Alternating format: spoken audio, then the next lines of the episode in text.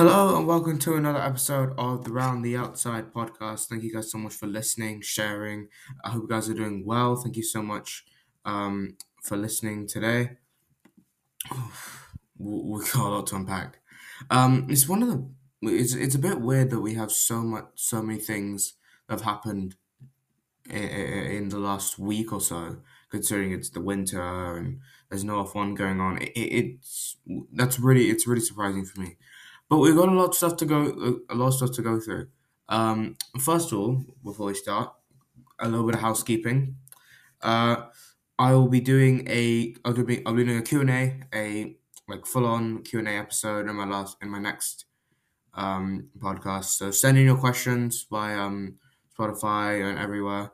Um, and yeah, so we, I'll be taking your, your guys' questions as usual and answering them.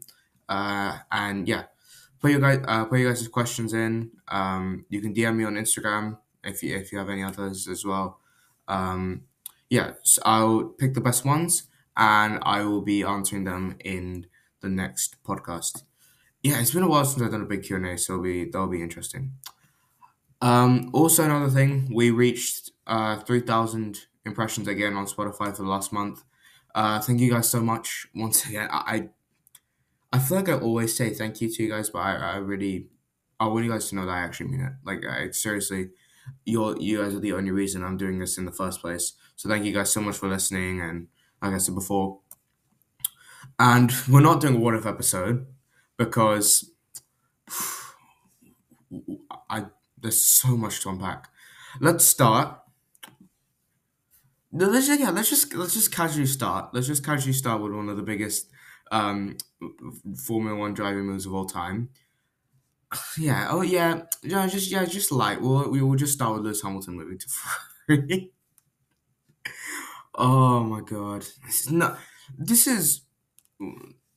I think for me probably the biggest news I've seen in a long time, and it came out completely out of the blue. There was no build up to this in any way. Um, Mercedes hadn't even launched their car, and Hamilton's like, "I'm out. I'm out at the end of the season." So, um, how do you how do you break this down? Obviously, he's a seven-time world champion. He won six of those in Mercedes, but he's moving that in 2025, not in um 20, for the 2024 season, but he will leave at 2024 season at the end of the 2024 season, and he will join uh, Ferrari. I think I think it's probably I, this is the last move he's going to make his career. I think he's nearly 40.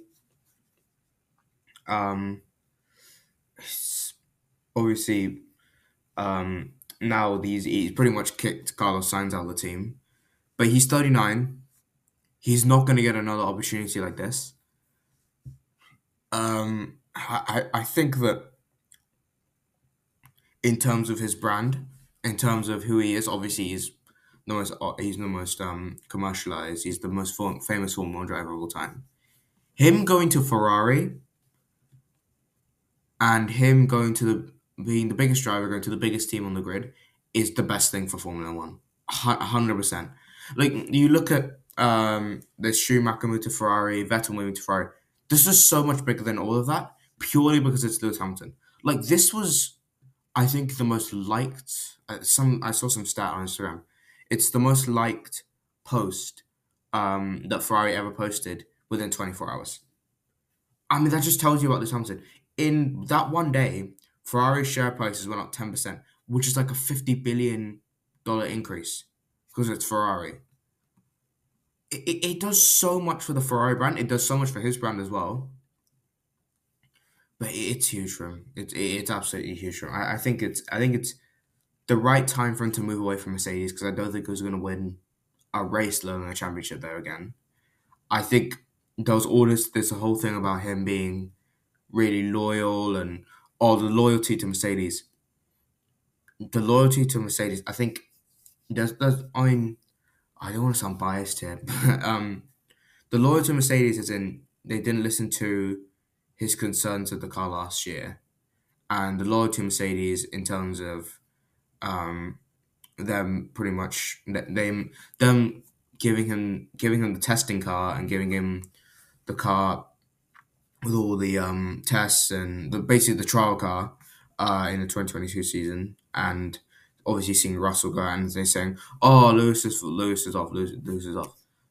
Um, yeah, I, I think there was a, it was about time before this, something like this happened. He was definitely going to leave before 2026 because he didn't really either he knew that Mercedes weren't going to keep up. Like even even if they had an incredible engine in 2026, there's no point because they're con- conceptually aer- aerodynamically they're not going to be there. So I think it's the right time for him to, to move. Um, I think I think for um, Mercedes is a huge loss. I think for George Russell now he moves up to the team team leader. I'm not sure about Toto Wolff because I think that he might leave as well with Lewis, um, and I think Val- James Vowles will come in to re- to um, replace Toto. I think that Russell and Albon will be in those two seats um, for Mercedes, but this is really damaging for him. I mean, it's obviously really bad when he was a seven-time world champion, but I think like the the amount of disloyal. I, I mean, it's not disloyalty, but this must look so bad for him. He left before they even launched the car. I mean, if that's not insult, I don't know what that is. Um, obviously, him finishing his career at Ferrari is a great thing. Um, it'll be interesting to see how they put in with Leclerc. I, I, I can't wait to see that happen. I can't wait to see Lewis at Ferrari. I think it, it'll be so fun to see him in a in a, a, a Ferrari car. Car. it'll be really fun to see him. You know, I, I, really, I think it. I don't think it's a dream for him, but sort of do something that every form, every F one great has to do: drive for Ferrari. Um, I think obviously he has to control the focus on this season, make sure it is well this season, and lay foundations and make sure Ferrari think, okay, we signed the right driver here. We're going to give him what he wants in order to win an eighth world championship. Speaking of that, speaking of an eighth world championship, I mean, he's surely got to believe he's going to be able to do it if he hasn't seen what Ferrari are doing. Surely, unless it's him being offered 100 million a year to drive for Ferrari, he's not he's not going to want to um win an eighth world championship with Ferrari. I, I I think he's I think what he'll want is give him two seasons as the number one driver, give him everything he wants, give him the car he wants, give him a give him a shot at Max Verstappen in the 2026 season. If it doesn't work, he retires with seven more championships, and then or then after that Ferrari are kind of screwed. But that's that's another that's another conversation. Um, I, I think for Lewis, if he wins an eighth world championship, then he will definitely be the greatest all time. Because look at uh, Schumacher when he came back to Mercedes, everyone's thinking, oh, that sure he's going to win world championship. He wasn't able to. Yeah, obviously the car wasn't amazing for him, but he has to. I, I think in terms of this sort of move, this is his best chance of winning an eighth world championship. He was never going to go to Red Bull. I don't think he would have gone back to McLaren, even though I think that would have been kind of fun. And I don't, he was never going to win on a Mercedes. So his only real options were kick Stroll out of the Aston Martin seat or go to Ferrari. And he, he chosen to go to Ferrari, and I think that's probably the best option for him. Do I think it'll work out? Um, I hope so. I hope it does for his sake. Um, I, th- I, I hope it does for him, but I feel like we've seen with these big driver moves to Ferrari, I don't think it works out. Unless Ferrari un- unleash some incredible package, and then that might convince me otherwise. But I think I I, sh- I, I don't think it'll work out. Um, right. yeah, I mean, you can you can tell by the fact we're starting with one of the biggest F one driver moves in recent memory. This is going to be a pretty uh, loaded episode. Anyway, moving on to the antics of India, the antics of Bazball, the antics of um of um India v England in general. It, it's it's been the complete opposite for me. Like you, um, when I came into the series, I made the predictions and looked at the squads and everything. You think, oh, this is going to be a series where England draw like every single test match, and they, I, I predicted India two one. It's 1 1 after two tests. I'm going to be so wrong. And the funny thing is, both of the tests have been ended on that fourth day, which is very interesting for me. Um, I, I think. Ooh, how, do- how, do, how do you start? Obviously, that first test match, England coming down from a 190. I can't. I still can't believe it. 190 run uh, deficit to win. Obviously, thanks to Ollie Pope. Uh, that partnership with, between Pope and Ben Foakes in in the middle. Tom Hartley with those seven wickets. I still don't know how to. I think it's just the four things pressure, if I'm being honest. And then this one was was a bit more interesting. Uh, on first innings, I think it was a. It was a India obviously 396 all out. England had a lead of 100. And, oh, they were behind by 143, which was lower than Hyderabad. They bowl well, Anderson especially. Uh, Gill gets 100, India gets to 255, England need 399. And then they got within 106 runs, but they didn't score any hundreds. Like there was no big innings. Like look at the scorecard here. Crawley 73. Apart from that, I'm looking at a a 36 from Foakes, a 36 from Hartley, and a 28 from Ben Duckett. That's it. So we're getting really close. We just need to form big partnerships. I think that's one of the bad things about Bazball is that you can't form partnerships. Like I mean, we saw Pope and Foakes because they had to, and they were playing a lot more patiently. But when you go into Bazball mode, you go into more aggressive mode. You start to find that it's really hard to form partnerships and it's really hard to sort of bat the crease for a long time, especially if you have you know Ben Duckett charging down the wicket, Rehan Ahmed, and all these players being so aggressive. You're not gonna have that. You're not gonna have that period of the game where you can score five or six runs in and out. I think um, uh, I think that's what Pope did really well. He was he was patient. He let the ball come to him. He was very um, calm with the spin. He didn't get too flustered, and that's why he played so well and played for so long. Um, I, I think let's look, I mean look at India. Look at the uh, the scorecard for England in terms of strike rate. Duckett 103, Ahmed 74, Pope 109, Root 160, Bairstow 72, um, Crawley 53, which is a bit more consistent. Uh, what was Hartley? Hartley 76, and then let's look at India. See, a lot more patient. Um, Shubman Gill got a hundred at a seven at a seventy strike rate. Um, Axar Patel fifty strike rate for his hundred. Jaiswal's double hundred. He's played. Uh, he got he went at seventy two for his um double hundred. And apart from that, honestly, another thing to point out: no one's been getting partnerships. There's not been that many big partnerships. It's usually just been one batter doing like all the work. In, t- in this test for England, it's been Zak Crawley, 76 and 73. And for India on this test, it's been obviously Jaiswal with that 209, um, which apart from that, India would have been capitulated. And then Shubman Gill in the second innings. So England can obviously, England can beat India. We've seen that. But they just need to take a lot more opportunities. Like, look at the ball. Hartley, 2.85. He went for 2.85. Ahmed went for 3.59. Anderson went for 2.9 in that first innings. Uh, Hartley got one. He went for four. Uh, Root went for five. Bashir was the pick of the bowlers, 3.6. Got three wickets. Um, Ahmed got went for 3.8. Anderson bowled eight, well, 25 overs, 1.88. He's still got it. Th- that's why I was saying we've got to put him in the side. I think Jimmy, in terms of the pitches we're going to play on, like what's the what's the next test? Um, in terms of the test that we're going to be uh, playing and the, the pitches we're going to be playing on in in Rajkot, let's see the Rajkot pitch, um, if they have any.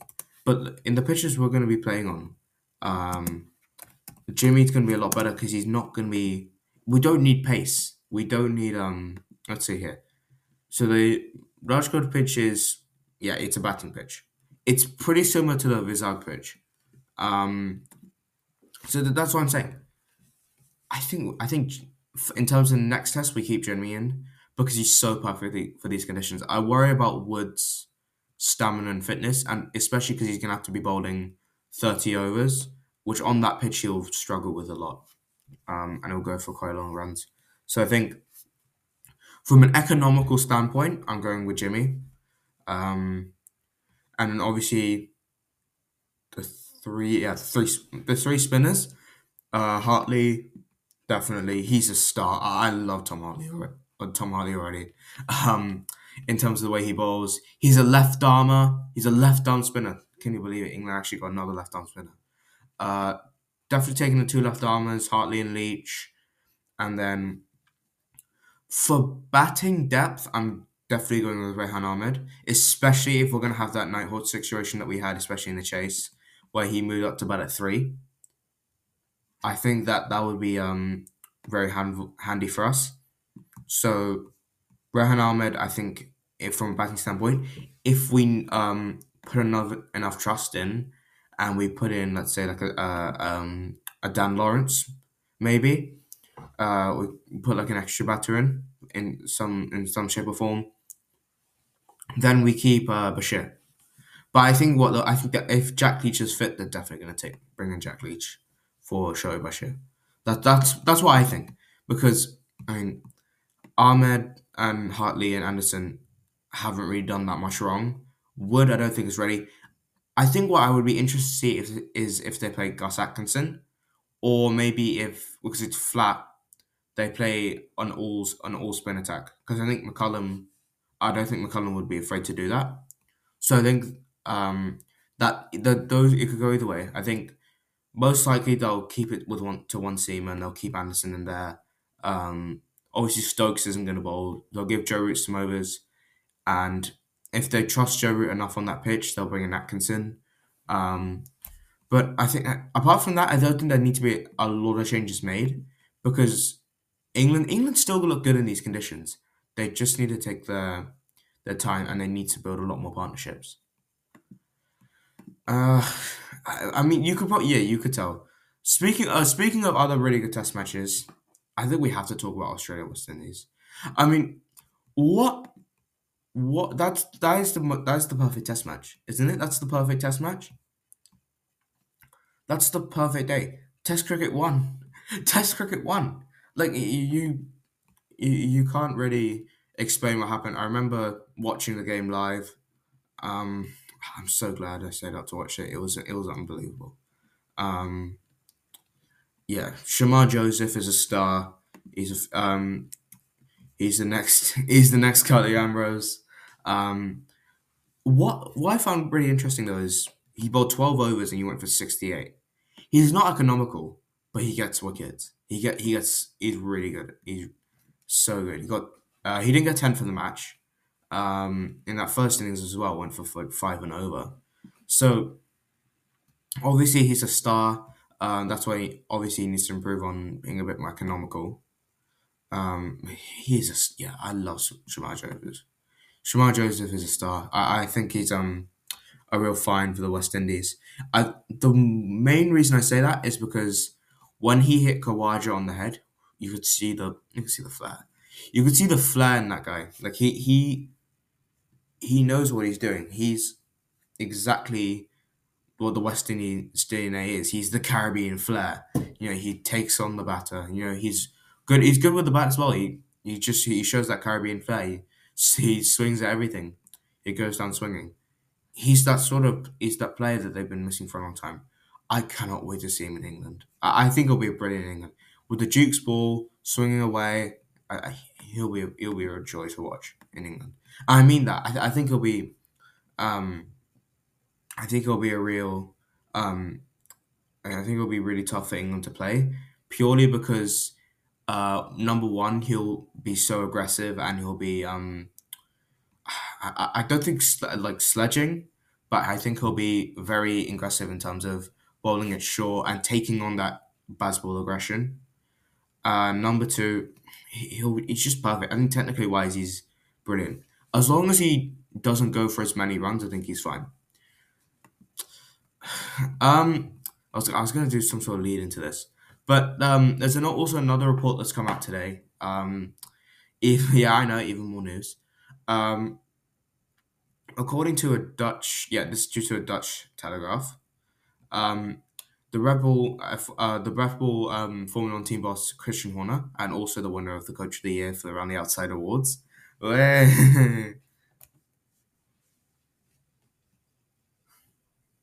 yeah, I know. Joke of the Year. Um, yeah, Christian Horner is under investigation because of a claim of uh, inappropriate behavior that was made against him. Really? really? I mean, Christian Horner being aggressive. I mean, where have we seen that before? Um, but I don't know why Red Bull themselves was launching innovation. Investigation. I mean, isn't he a CEO? Like, I yeah, Juri Vips. I understand, but this is Christian Horner's person. I look look. I'm not saying that inappropriate behavior is okay for anyone. But I feel like for Christian Horner it can be. Like you've seen him in um in Drive to Survive. He's unfiltered. Like he doesn't care about cameras. I think he's um he can be a bit uh, over the top. Yeah, he says he's calm, but he's, he's very over the top, and he's not. Um, he, he is a bit aggressive. But this is this is this is inappropriate behavior. So this is more like him being a bit um, angry at his own stuff. I, I can't really imagine that if I'm being honest. Like okay, okay. I'm not saying that I'm I completely. I'm not saying I have a love affair with Christian Horner, but I'm just saying that I don't feel like because he is the person that's bringing that team forward. He's the one that's like doing all the work. He's the one that's really pushing it forward and mm, commercializing this Red Bull team.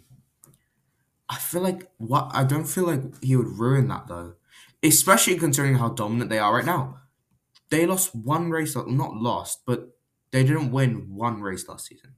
They didn't win at the Singapore Grand Prix. Apart from that, they won every single Grand Prix. Why would you want to ruin that status as a team by just um, committing inappropriate behavior? There's no point. Exactly. So, um, obviously, this is still a rumor, but yeah, those are just my quick thoughts on it. And okay, the creme de la creme um, of of the news this week. As you, as some of you may know, I, I live in the US, um, and there is obviously a World Cup in uh, 2026. However, in ter- instead of going for a historical venue like the Azteca, instead of going for a big stadium, like a hundred thousand capacity t- stadium in Dallas, um, you you want to guess what our final is? The MetLife, the MetLife Stadium. Uh, how much? Eighty, like eighty three thousand. Okay, yeah, it's a big, it's a big stadium, but I, I feel like Dallas. Come on, like Dallas has been robbed. Obviously, New York City is the capital of the world pretty much now, and they want to host it as close to New York as possible. I just I just can't wait to see the amount of traffic. I can't wait to see how much um how many celebrities are there um at the World Cup final. It's gonna become you know what's gonna become like it's gonna become like the um the Miami Grand Prix every year. Bunch of celebrities. No one cares about the football. Everyone's just there to see Taylor Swift and Travis Kelce. That's what that's what this is gonna be. I think for me personally, I thought they would go so far because you know they had a Super Bowl there, um, or the Arrowhead. Um, I- am surprised. Was the Vegas one on there? They had like they had like some Vegas stadium, the Raiders stadium, but um, yeah, that was that was interesting. I, I thought they would go to Vegas, in the one in Vegas because it's Vegas. Um, but I look look. I'm not angry with the MetLife. I actually like it's in the MetLife. Um, New York Jets, New York Giants. You know that's like obviously, when you think of the NFL, I mean, actually, to be fair, you probably think of the Patriots. Hey, never mind. But I'm re- I'm just don't like when they the way they announced it. Uh, the pre- they also had the president Gianni Infantino. You want to guess who was alongside him? They had Kevin Hart, who apparently is an actor now. Also, how, anyone who's watched, I think Kevin, Kevin Hart's new movie, I think it's called Lift or something. It, it's such a good movie. I mean, he, now I know why he's an actor. Drake was there, of course, and Kim Kardashian. I feel like Drake and Kim Kardashian are at every single important announcement that has anything to do with the US or Canada. Anyway, they announced the plans. Uh, the Hard Rock Stadium is going to host the third place final, or the third place playoff, which I think is cool. It's Miami. Obviously, there's going to be more celebrities. It there's just not a lot of respect for um, like there's not a lot of love for Mexico or um Canada. Like SoFi has SoFi, Arrowhead, Hard Rock Stadium, Boston, and uh, Dallas and Atlanta. All of those have the big um, like the uh, quarterfinals, semifinals. Dallas has nine matches out of 108. They have like 20 stadiums as well. Um, Qatar had like six, but now they have 20, like 28. Um, Philadelphia, I think is cool. Uh, Houston, Seattle, San Fran, uh, Guadalajara, uh, Monterrey, Azteca, Vancouver, all these big cities in North America. But it's not. It's basically a US World Cup. Okay, back to the announcement. Back to the announcement thing. D- they announced it in the complete wrong way. They just they just did like a like a, a testimonial from the camera, like, oh, this is where they're gonna be hosting this game. This is where they're gonna be hosting that game. Well, like, do something fun. Like, do like like a couple keepy ups. Imagine if it was this. Imagine if it was. Imagine if it was Conor McGregor, just like with like uh, doing his walkout, and he's like, "What's up, lads?" Um, that's a terrible Irish accent.